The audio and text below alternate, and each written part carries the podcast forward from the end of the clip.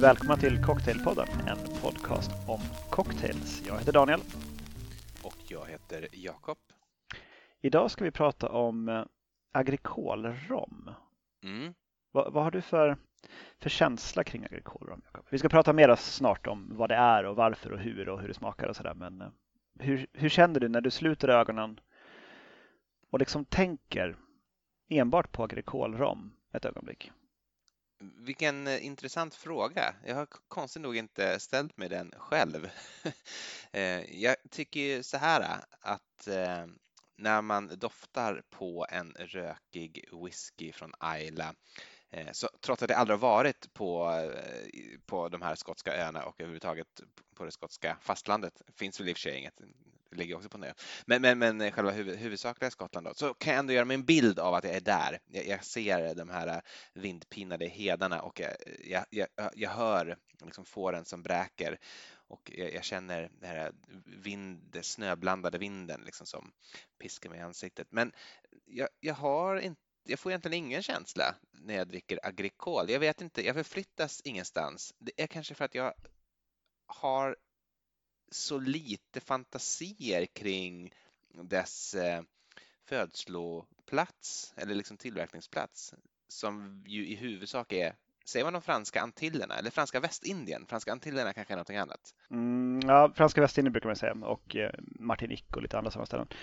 Ehm, rätt svar är att du känner att du sitter just på en, en, en strand på, på Martinique förslagsvis och, eh, och har just blivit serverad eh, tea punch. Eh, det är det som är rätt. Jag har ju inte varit där.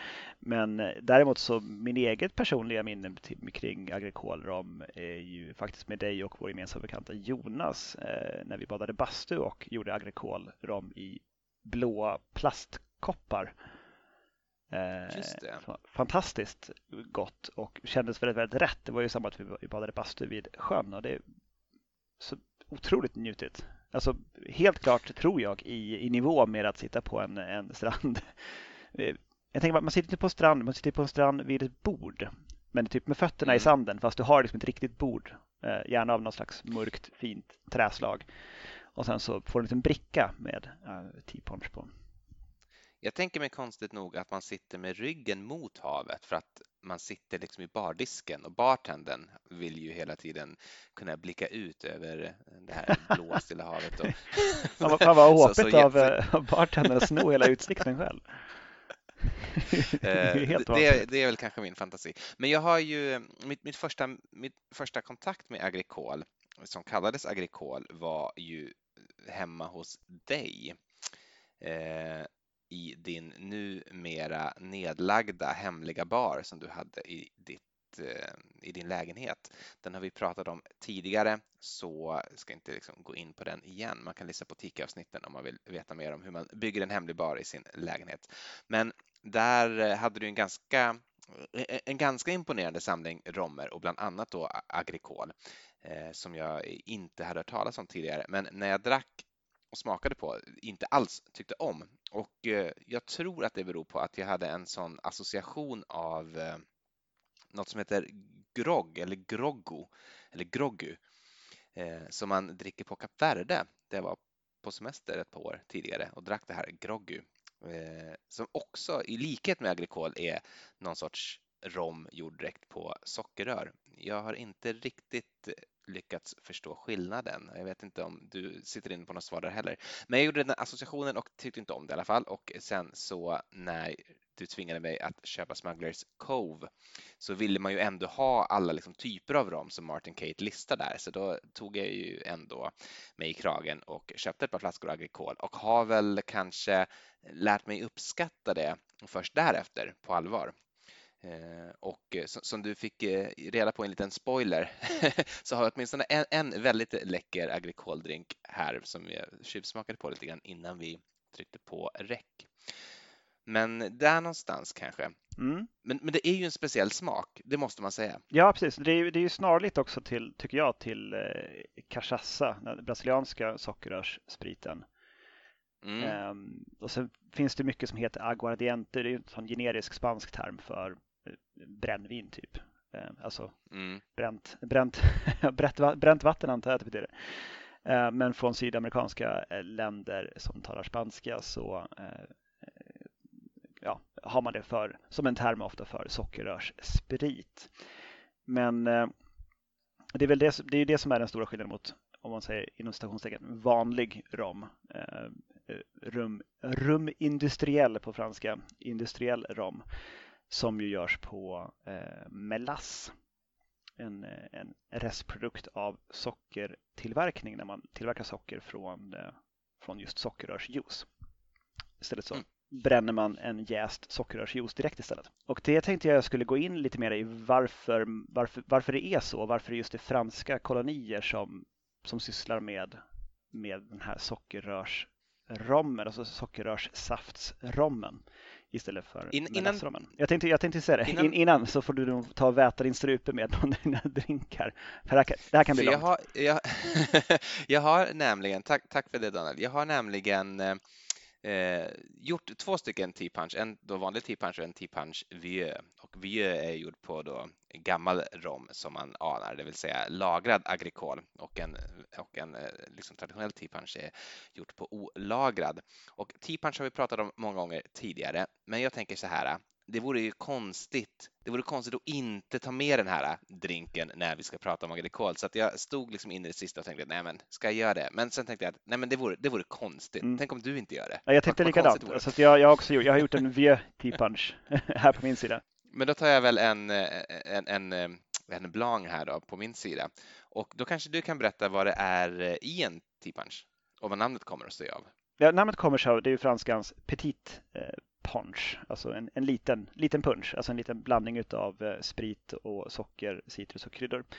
Eh, superenkelt. Du slår en, en slatt med eh, samma temperatur som omgivningen, tempererad rom i ett glas. I med en eh, kanske en halv tesked eh, socker eh, eller eh, sirap på, på socker. Då. Och sen så rör du om tills en del av sockret har löst sig. Det får gärna vara lite krams av socker kvar i botten, tycker jag är mysigt att se. Och sen så pressar du några droppar eh, limejuice ner i glaset. Och då får man gärna skära limen så det blir som en kind av lime. Alltså man skär, det är svårt att förklara, men man skär liksom som en, en cirkel av limen på sidan av limen om man säger. Istället för att skära rakt igenom. Precis. Tänk dig att man ska göra en man ska göra ett, ett litet zest bara, men man skär för mycket så att det också kommer liksom lite, lite av fruktköttet med. Mm. Och så pressar man det över, då får man också ur lite grann av oljan från eh, skalet ner i glaset eller sin blåa plastmugg om man nu råkar sitta på en brygga. det är nästan lite bättre i plastmugg tycker jag. Det där skrapet av skeden mot eh, plasten med sockret emellan, det är, det är en del av njutningen i sig. Jag tycker det här är en fantastiskt, eh, en fantastiskt enkel drink och också att den är, den är helt isfri, vilket är eh, alltså som vi varit inne på flera gånger nu, det är en, en upplevelse i sig att, att, att inse att man behöver inte ha is i en drink för att den ska vara både god och, och, och riktigt bra. Eh, det här är en sån. Jag tycker det är fantastiskt. Skål för det. Skål för det, Jakob. Så, nu är strupen vett. Sätt igång, eh, sätt igång till raden.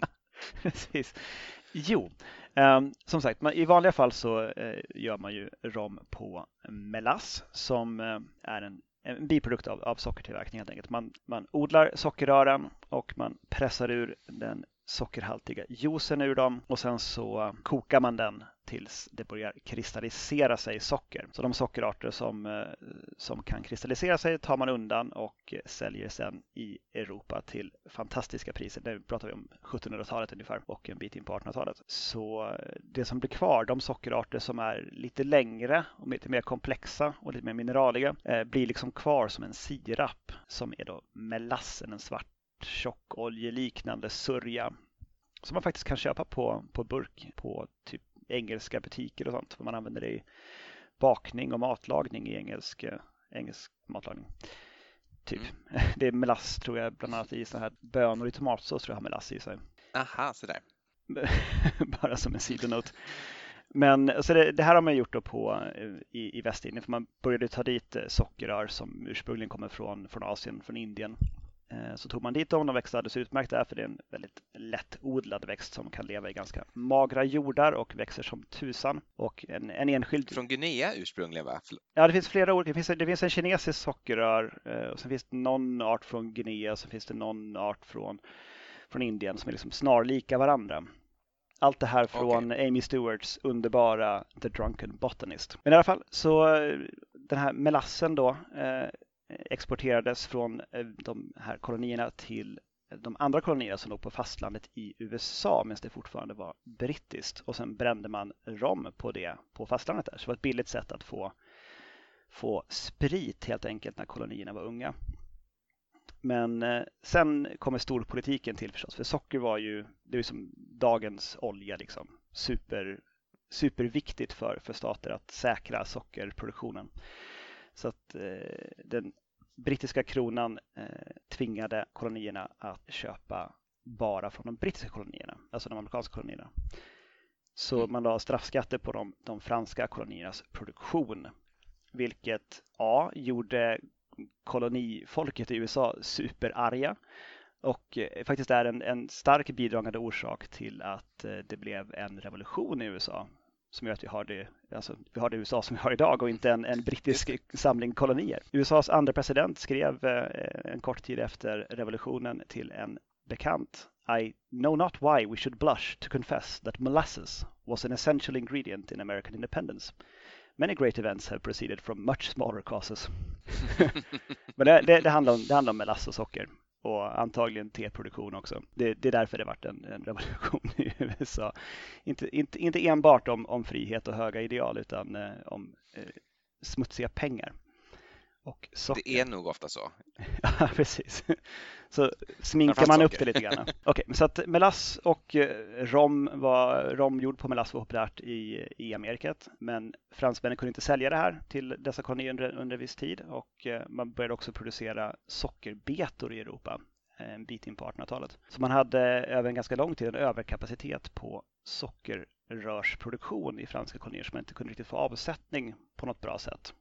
Men eh, sprit vill ju alla ha. Så att eh, istället för att då först koka, koka ner och göra socker och sen ta melassen och göra rom på den så började man göra rom direkt på sockerrörsjuicen för att få en, en hållbar exportprodukt från, från de franska kolonierna. Så därför är det vanligare på franska kolonier att man har eh, agrikolrom. Sen så gör man melassrom, alltså industriell rom då, även på franska kolonier. Vilket kan ställa till det faktiskt när man läser gamla recept, speciellt eh, tiki-recept och så, där det står att det ska vara en Martinique rum så har man ju många gånger mm. tolkat det som att ja, men då ska det vara en, en agrikolrom. Men det finns flera eh, melassromsorter från Martinique också. Som det mycket väl kan ha varit vissa recept. Mm. Så det ställer till det lite grann. Ja, det gör det. Och det här är ju väldigt, typ 1870-tal va, när man börjar göra när man börjar göra eh, agrikol istället för Ja, det är tidigt 1800-tal. Någonstans. Det är tidigt 1800-tal? Så har jag fått det. Det är eh. där som eh, man börjar odla sockerbetor i Europa. Så det är under Napoleonkrigen det, det, det som jag har läst eh, är att, eh, att, bet, att det, liksom, det tar ett tag innan den här totala ekonomiska kollapsen kommer som tvingar fram nya lösningar och att eh, typ drygt 50 procent av allt brukbart land på Martinique var sockerrörsodlingar. Men jag ska låta det osagt för jag har källa internet, inte källa bok. som du har. Källa bok trumfar källa internet. Det gör ju faktiskt det. Ändå. Mm. Men eh, se där, just det. Eh, så det, det, är en annan, Anne, det är ju en annan katastrof sen som också, e-, enligt vad jag har förstått, och återigen källa internet, som eh, som gör att agrikalen slår igenom lite bredare, eh, nämligen det första världskriget. Eh, då den sprit som tillverkades i Frankrike antingen liksom sköts sönder av tyskarna eller togs över och liksom ockuperades av tyskarna. Så helt plötsligt så var det väldigt svårt för fransmännen att få tag på inhemsk sprit. Men man hade ju kolonierna eh, och de hade ju redan börjat då eh, hundra år tidigare kan vi säga då och, och göra ändå ganska stor produktion av eh, agricol rom som då börja skeppas till Frankrike och börja drickas i Frankrike och av fransmän i, i väldigt stor volym. Så där någonstans tror jag runt 18, eller förlåt, 1920 och typ 20-tal, 30-tal är egentligen som allra, allra störst produktion av agrikal, För då finns det liksom inget alternativ för törstiga fransmän, utan det, det är, det, det är Martinique och, och, de andra eh, öarna i, i sitt välde som man vänder sig till. Eh, men som man säger, inget ont som inte får ett gott med sig. Det är ju eh, ett gammalt ordspråk som visar sig vara sant om och om igen. Mm. Vi, vi, hade ju en, eh, en drink med i avsnitt 63, prisvinnarna, när vi gick igenom lite sådana bidrag till olika cocktailtävlingar som heter Breakfast in Martinique som finns en, en, en, god bit bak i vårt Instagramflöde. Eh, det var en drink man rörde i en tekanna fylld med is och silade till en kyld tekopp. Det var eh, agrikolrom, falernum, agavesirap, limejuice och Peychauds bitter. Otroligt god drink vill jag minnas. Så en liten shout-out där. Mm. Hitta eh, avsnittet Prisvinnarna och lyssna in på det. Det fanns jättemånga bra drinkar i avsnittet kan jag säga. Så många många välförtjänta vinnare. det, det ger sig nästan själv. Eh, det skulle varit en besvikelse om det inte var det. ska, jag, ska jag hugga en drink förresten? Ja, men det tycker jag. Yes, här är en drink som är inspirerad av en drink som heter Beyond the Veil som är skapad av en karl som heter Jim Wrigley. Den heter hos mig uh, Stuck in the Veil för att den är inte riktigt hela vägen där uh, originaldrinken ska vara för att han har med någon slags bergamott yuzu cordial eh, som jag inte har. Eh, och sen så har han också serverat den på en isboll gjord av lapp, fryst lapsang-te. Det hade jag inte heller. Så att, eh, I'm, I'm, stuck in the veil med den här. Och då är det ett ounce Campari, ett halvt ounce eh, vit agrikolrom och fem sjättedelars ounce lime cordial och den har jag gjort på så vis att jag har skakat lika delar socker och limejuice tills sockret har löst sig. Jag har serverat över en större isbit och garnerat med citronzest i mitt fall. Det är jättegott. Det är Campari och Campari, citrus och sötma och um, en, den här lite speciella, lite oljiga, gräsiga smaken som, som agrikolrom har. Det, mm. det är en jättebra drink. Så att Stuck in the Veil. Stuck in the Veil, ja den lät eh, väldigt god. Campari är ju alltid spännande liksom i, i tiki-sammanhang på något sätt. Man tänker på Jungle Bird, denna enorma globala succé. Jag, lite gräsigt sa du förresten, oljigt gräsigt eh, och det är ju så det här ofta beskrivs och sockerrör är väl någon sorts, det är väl någon sorts förvuxet gräs, är det inte det också? Så det kanske inte är så konstigt egentligen. Sån olagrad agrikol är ju väldigt, väldigt speciell. Den har ju, det går nästan inte att beskriva den om man inte, om man inte har druckit den. Om, om, om man säger gräsigt liksom, och eh, oljigt så förstår jag nu vad du menar. Men hade jag inte smakat hade jag nog ändå inte gjort rätt bild. För jag tycker det är inte liksom doften av nyklippt gräs när man, när man har gått ett varv med gräsklippan eh, ute ut på gården, utan det är liksom mera eh, funky på något sätt. Väldigt aromatiskt, väldigt starkt aromatiskt. Om man, om man lagrar den här eh, rommen länge, eh, vilket man gör också, så försvinner ju mycket av de här eh, liksom skarpa eh, hörnen och liksom en, en långlagrad agrikol är ju svårare att skilja från en långlagrad liksom industriell rom eller melassrom, även om ändå en del av de här liksom gräsigheten fortfarande finns kvar och liksom aldrig helt försvinner. Men eh, något som jag bara tänkte komma in på är att många beskriver att agrikol också, förutom att vara väldigt, liksom ha en speciell doft, också har terroir. Eh, att eh, beroende på vart det här gräset har växt så får det eh, egenskaper som på något sätt eh, mot, motsvarar då växtplatsen och det ligger nog någonting i det här eh, Eh, för att eh, sockerrör är notoriskt svåra att exportera och importera. Eh, de oxiderar nästan direkt så att i princip kan du bara göra agrikol där du har sockerrör som växer. De måste liksom tas direkt från direkt från odlingen till destilleriet. Eh, så det går liksom inte att, eh, det, vi, vi, kan inte beställa in eh, sockerrör till oss och, och, och, och testa att göra vår egen agrikol här i Sverige till exempel eftersom råvaran skulle förstöras på vägen hit. Däremot melass är otroligt väl lämpad för export och håller typ hur länge som helst i oförändrat skick så att vanlig rom kan man göra lite var som helst och som det beskrevs då på sidan eh, agricol, rumagricol.fr eller någonting sånt. Så, eh, så är eh, traditionell rom eller eh, industriell rom, det är bara destillatörens liksom, skills som avgör hur slutprodukten blir. Medan med rom agricole så är det förvisso skillen men också lika mycket växtplatsen. Och det är ju intressant. Bara det tycker jag är ett skäl att nörda ner sig i den här kategorin sprit. Eh, man behöver inte ens tycka att det är gott, det är ju ändå intressant. Alla måste ju tycka att det är det är ändå, man måste ändå känna att man har åstadkommit någonting när man kan säga att ah, definitivt, definitivt över 2000 meters höjd på den här.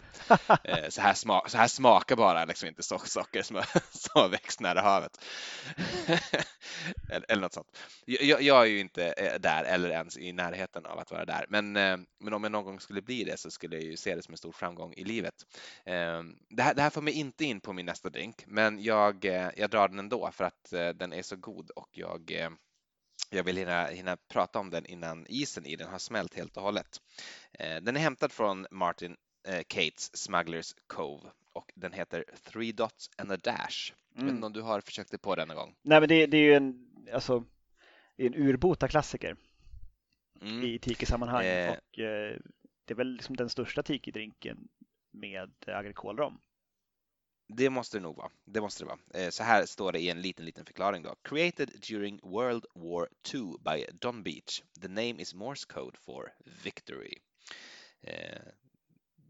Det har, jag känner nog inte till liksom, Morse code for victory innan, innan jag läste den här boken. Men eh, det är säkert allmänt känt bland folk som kan morsekod. Hur som helst, i den här i Martin Cates variant då, så ska det vara eh, ett halvt ounce med limejuice, ett halvt ounce med apelsinjuice, ett halvt ounce med eh, honey syrup, ett fjärdedels ounce falernum, ett fjärdedels ounce eh, kryddpepparlikör, Eh, ett och ett halvt ounce med olagrad, nej förlåt, med lagrad agricol, agricol vieux, eh, ett halvt ounce med blended aged rum och ett stänk med angostura bitters. Och det här ska flashblendas i en sån här häftig maskin som du har, som jag inte har, så att jag har fått bara skaka detta, men jag kan säga att det, det blev helt okej okay det också. Eh, fyll ett rejält glas eller en tikimugg med krossad is eh, hälsen på det här eh, och garnera med eh, tre stycken eh, maraschino körsbär på en pinne och allra helst då det som är dashen, ett sånt här eh, eh, vad heter det, pineapple eh, ananasblad ner också. Men jag, har, jag hade ingen ananas då, men jag tycker att det här svärdet eller liksom pinnen som de här sitter på också kan vara en dash, så att jag tycker jag, jag ger ändå mig själv, själv godkänt för den här garneringen. Den här drinken är, ja, den är verkligen, den är verkligen sagolikt god. Eh, den är liksom essensen av allt man vill ha med tiki. Man, man, man känner alla smaker, men de gifter sig ändå. Eh, men det är så märkligt med tiki. Till skillnad från mycket annat så är det verkligen more is more i, i den här eh, genren av drinkar.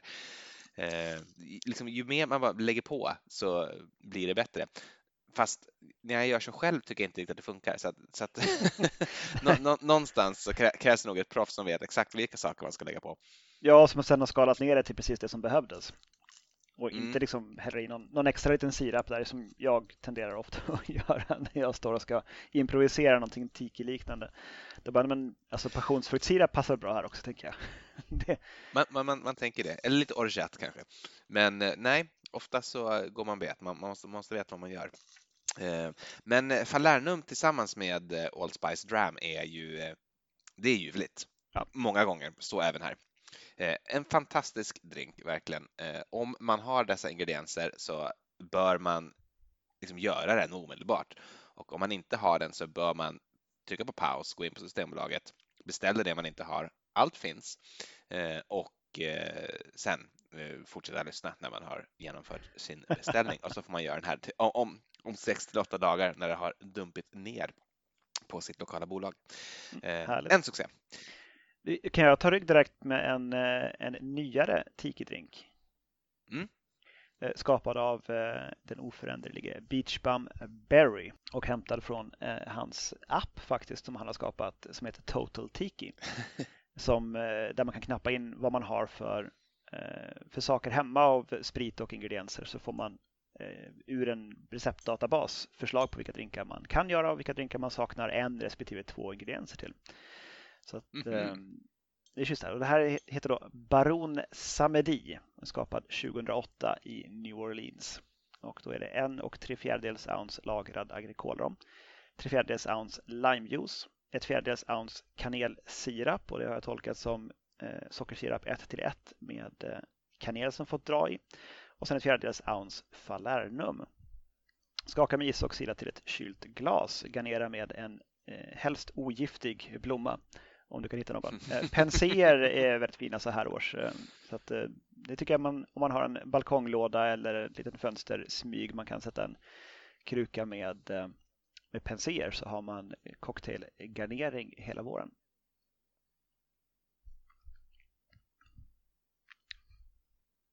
Men det, det är en väldigt bra drink.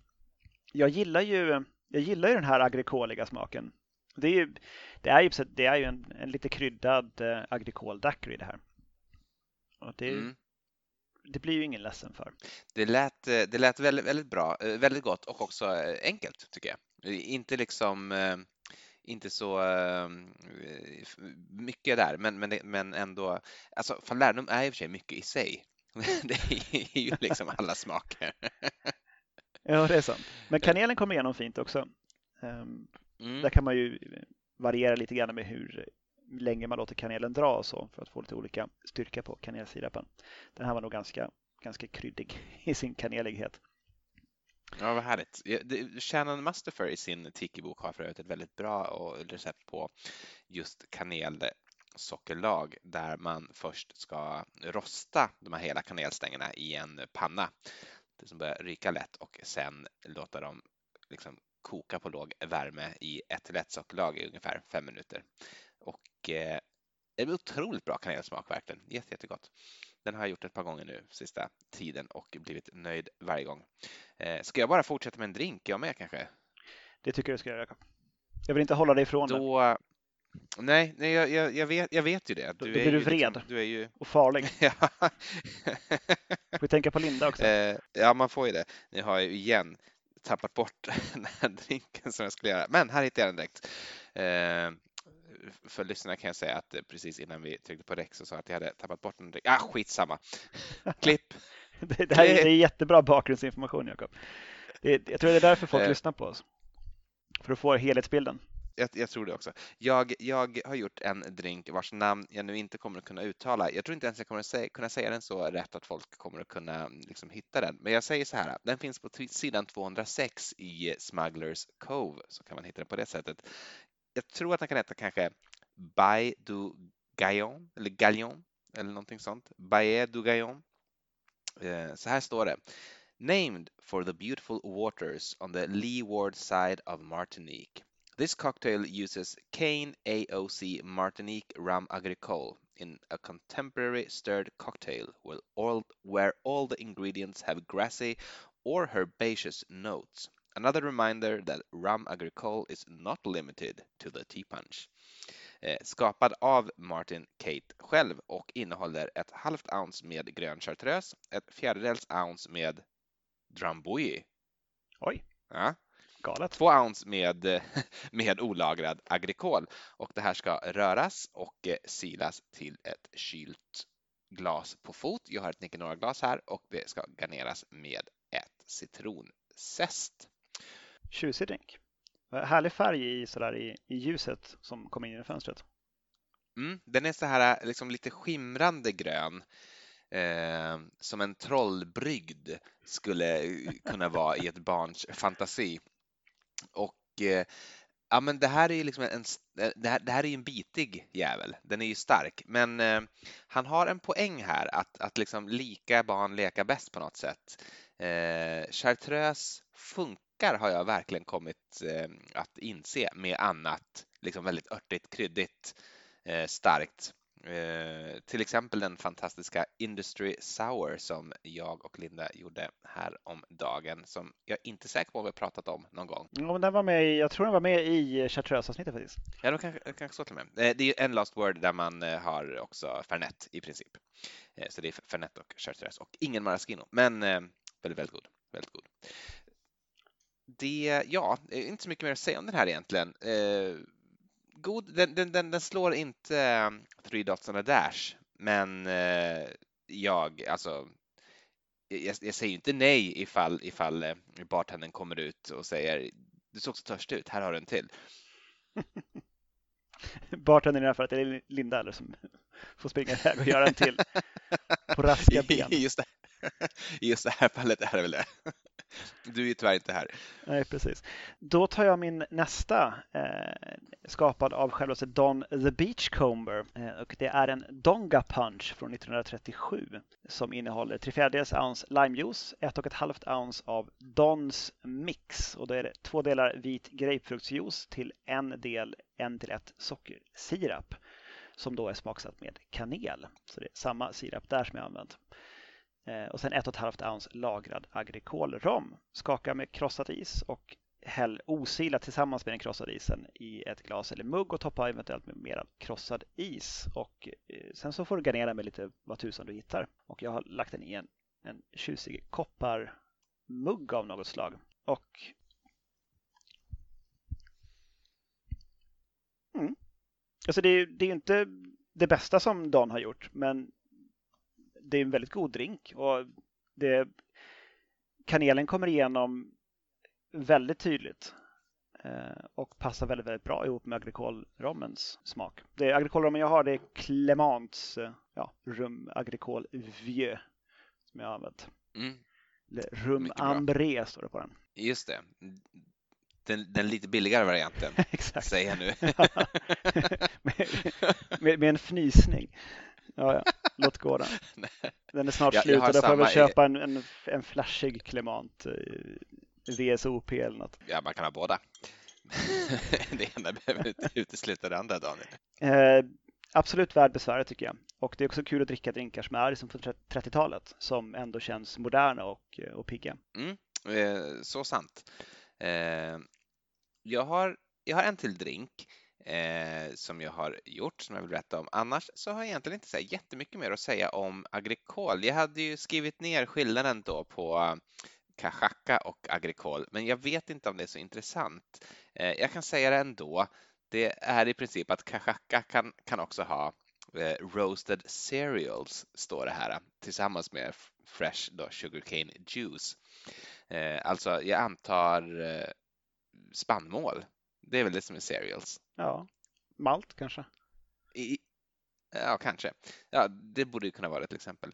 Eh, och sen så står det också så här att agrikol är aldrig tappat direkt efter man, alltså omedelbart efter the distillation process, medan det kan, men måste inte kachaka vara. Eh, men de smakar väldigt lika. Kachaka har ju också det här äh, gräsiga i sig.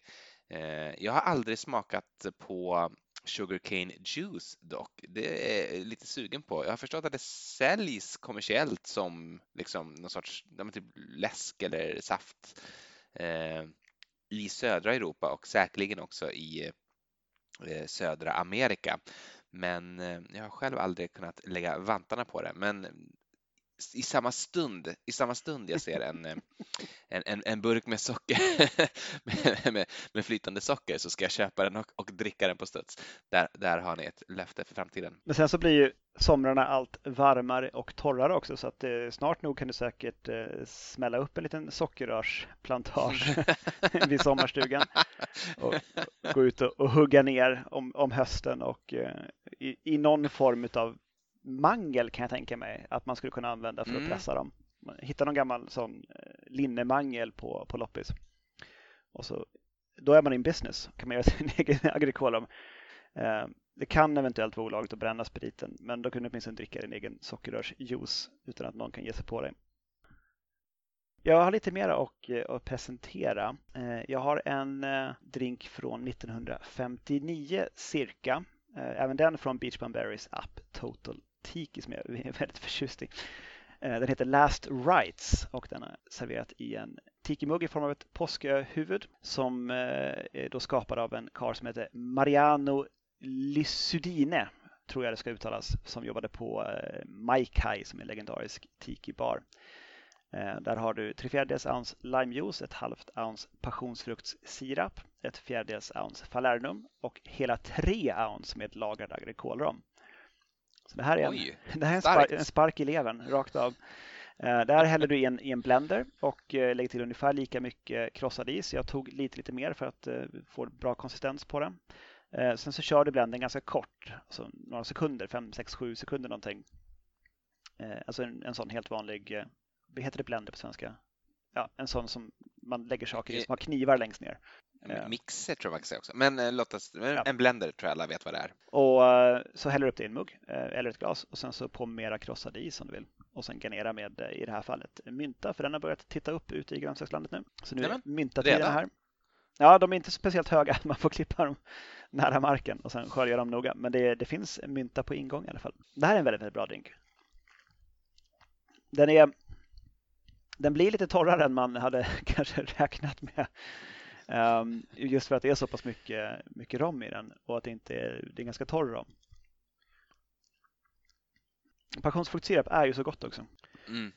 Sen har jag en sista drink eh, som också är aftonens första försök in åt ordskämtshållet i titeln. Eller ja, åtminstone en sån liten blinkning till eh, staden jag bor nära. Det är lite grann kan man säga en, eh, en caipirinha fast på agrikolrom, då, vit agrikolrom. Och så det är en tre fjärdedels lime skuren i mindre bitar med skalet kvar.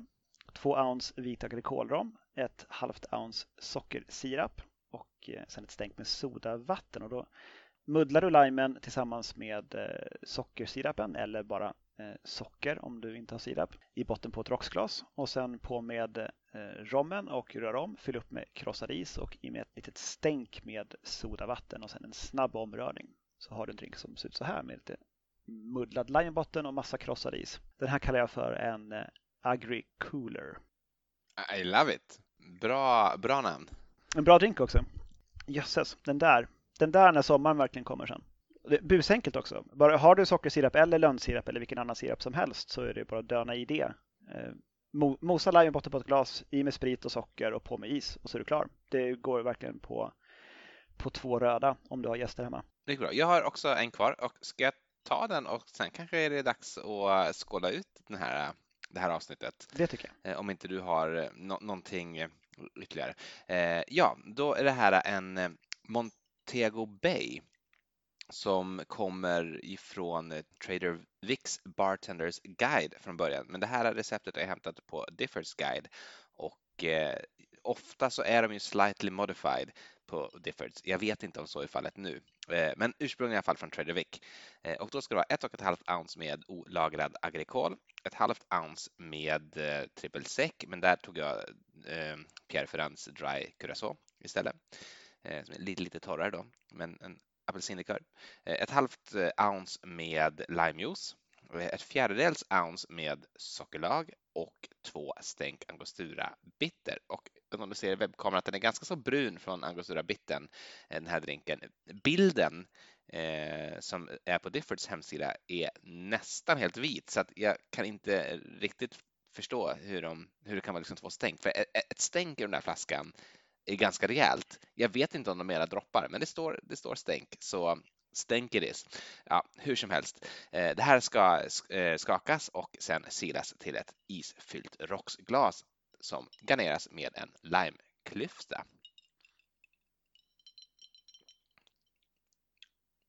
Mm, det här är liksom bara en superhabil typ eh, eh liksom sour. Svårt att skilja från alla andra superhabila sours man har druckit. Förutom men, eh, men, men väl värd att göra. Alltså någon sorts liksom om, om jag skulle ha tillverkat den här, kommit på den, så kanske jag skulle ha kallat den för typ Marguerite eller någonting. Eftersom det ju essentially är en margarita där man har bytt ut eh, tequilan mot eh, agrikol. Men, men, men det, det, är, det är bara jag. jag. Jag gillar den mycket. Fyra av fem. Ja, men det är väl, det är väl bra liksom. Det, alla, alla gillar ju Ja, men- margarita.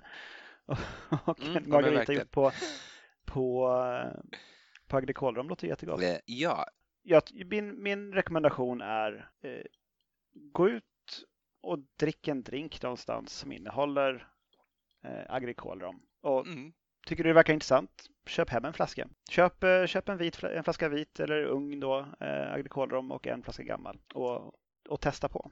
Och eh, bor du på en plats där eh, de inte har agrikolrom på din lokala bar, köp det bara. Jag tänker så här, alltså vad är, vad är ett par hundra? Och, och det här säger jag medveten om att ett par hundra spänn det kan vara någonting, men jag säger ändå, vad är ett par hundra spänn? Det är liksom, be behöver du nya skor i år, i år igen? Men liksom all, alla människor, alla människor nästan, eh, kan ju lägga ett par hundra. Man kanske kan ha, man kanske kan ha jackan två år i rad. Man kanske kan ha sina skor två år i rad. Man kanske inte behöver äta varje dag. Men... Jösses. Herregud, beställ, beställ två flaskor Agricol. That's all I'm saying. Du har råd. Med, med de visa orden eh, och eh, rekommendationer för att eh, sköta sin privatekonomi från Jakob så säger vi på Cocktailpodden tack för att ni har lyssnat. Och skål Jakob! Skål! Godnatt!